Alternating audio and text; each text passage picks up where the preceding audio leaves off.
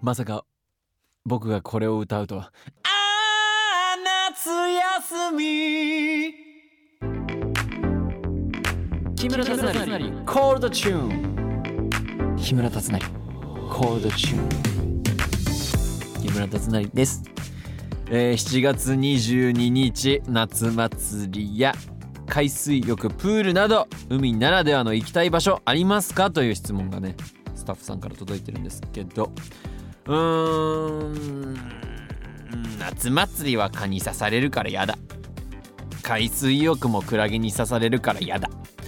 プールはプールでなんか塩素強くて鼻の中痛くなるからやだ。温室育ち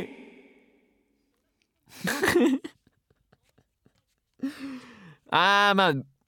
て言うならBBQ ですよね。でもねハピネスさんはね BBQ よくやるんだけどさ、火見て盛り上がっちゃって終わるのよ。お腹いっぱいになっちゃうのよ。いやまあわかんないけど BBQ スペースみたいなところでやることもあるんだけど、まあなんだろう、こう火起こしするじゃない。火起こししてる間にもう飲み始めるじゃない。で大体スキッパの時に飲み始めるんだけど、その火見ながら火起こしてビール飲んだらもうお腹いっぱいになっちゃうのよ。俺のバーベキューはもうそこで終わりになっちゃうの。だから全然あんまり食べた記憶ない俺 BBQ してて。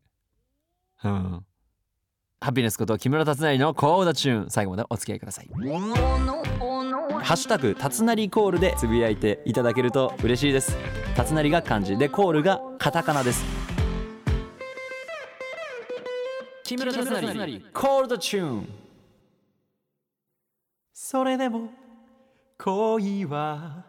恋、男はいつも、はい、木村達成のコールドチューン、なんとここに来て恋愛ストロダンのメッセージが、いやこれは大切に扱わないとダメですよ。これちょけちゃダメだからね、こういうの本当に。だってさ、もし自分がさ恋愛の相談誰かにしてちょけられたらちょっとイラッとしない？絶対これダメなんですよ。こういうのちょけたらマジ真剣にいきますからね。ラジオネームマーカー、ハピネスさんこんにちは。こんにちは、よろしくお願いします。私の恋愛相談聞いてくれますか？いや聞きますとも。20歳の美容専門学校に通うギャルです。最近コースが一緒で仲良くなった友達がいます。男の子2人と私と女の子の友達です。ある日歩行をとって遅くなり、4人でご飯を食べた後カラオケに行きました。ちょっとだけお酒も飲んでみんなで盛り上がっていた時、男の子の友達 A 君が私をハグしたままそのままずっと歌ったんです。私は友達だと思って接していて、今までもハグなんて A 君としたことなかったので、すっごく動揺してその後の記憶がありません。彼氏も高校生の時に一人いただけであまり恋愛経験もないので、ハグもずっとされていたことに心臓がバクバクして、次の日から A 君を意識しています。これって私 A 君に恋しちゃったんでしょうか、それともただの勘違いでしょうか。ハピネスさんアドバイスをいただけると嬉しいです。これさ妄想オレキュングランプリでも強いよね多分。そうか、そうね、まあ恋愛経験とかはどうだろう、あってもなくてもその時感じたことだから、あんまりその自分の持ってる教本なんかに従わなくていいんじゃないかな。それでいて周りの友達も周りの友達の価値観で恋愛してるわけだから、自分に当てはまるポイントなんて少ないと思った方がいいですよ。それが当たり前とかもないですし、だからね、そうだね、まず恋したのか恋してないのかっていうところだよね。でもそれはね、正直僕が何を言おうとマーカーさん次第なんだよね。自分で分かってるんじゃない？マーカーさん、これが恋なのかただドキドキしているだけなのかっていうのは、あの日ハグされたからドキドキして、もともと友達だと思ってたっていう感覚のズレが起きてドキドキしてるだけなのか、それともちょっとばかり彼と付き合えた時の想像をしてしまった自分がいてとか、気づいてんじゃない？マカさん、それは恋愛経験とかは関係ないと思いますけど、僕は。でもまあハピネスさん的に言わせればでも怖いよね。ごめん俺が今マーカーさんの気持ちになって考えてみたら怖いわ。友達 A 君に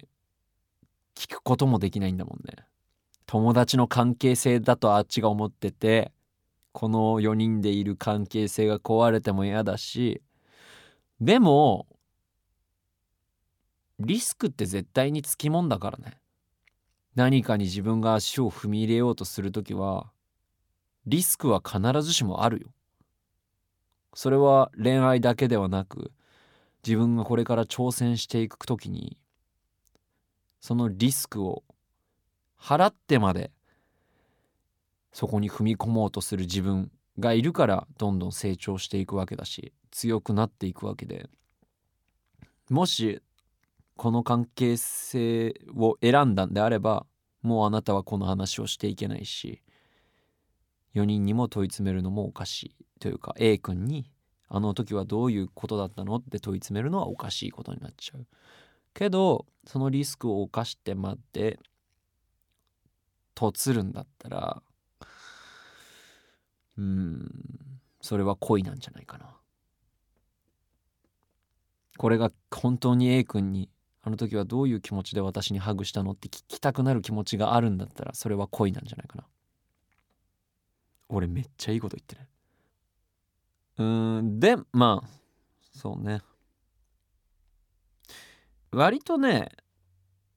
いいと思うけどね、俺は。守りに入るとかそういう意味じゃなくて、保守的になったりとか、そのいろんな経験としてね、わからないけど、もし仮に A 君と付き合うことになってそのまま結婚することもあるかもしれないけど、でも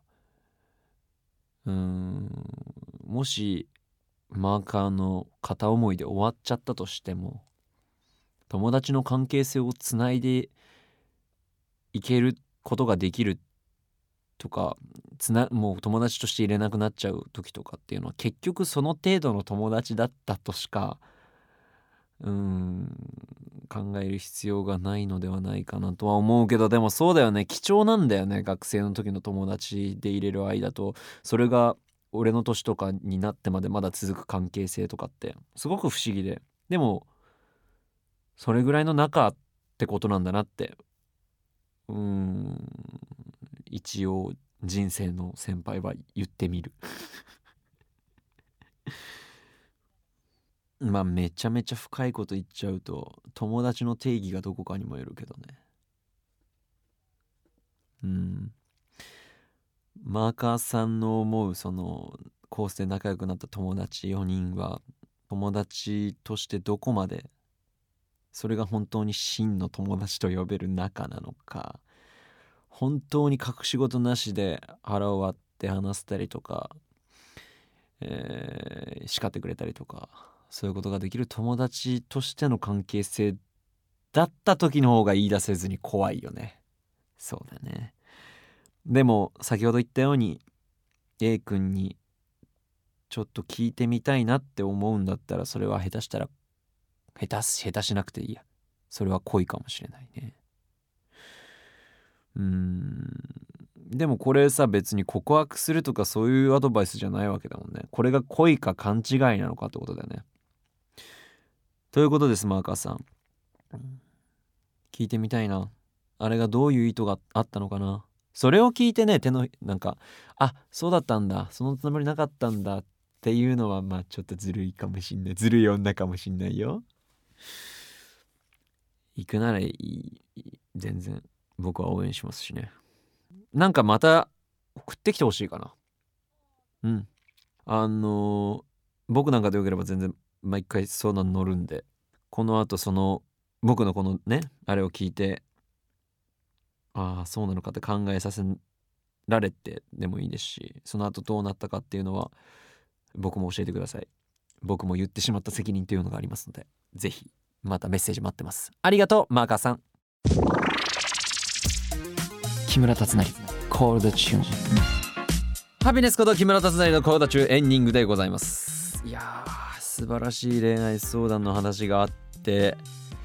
マーカーさんがこれからどうなっていくのかっていうのは僕も楽しみですね。また本当にマー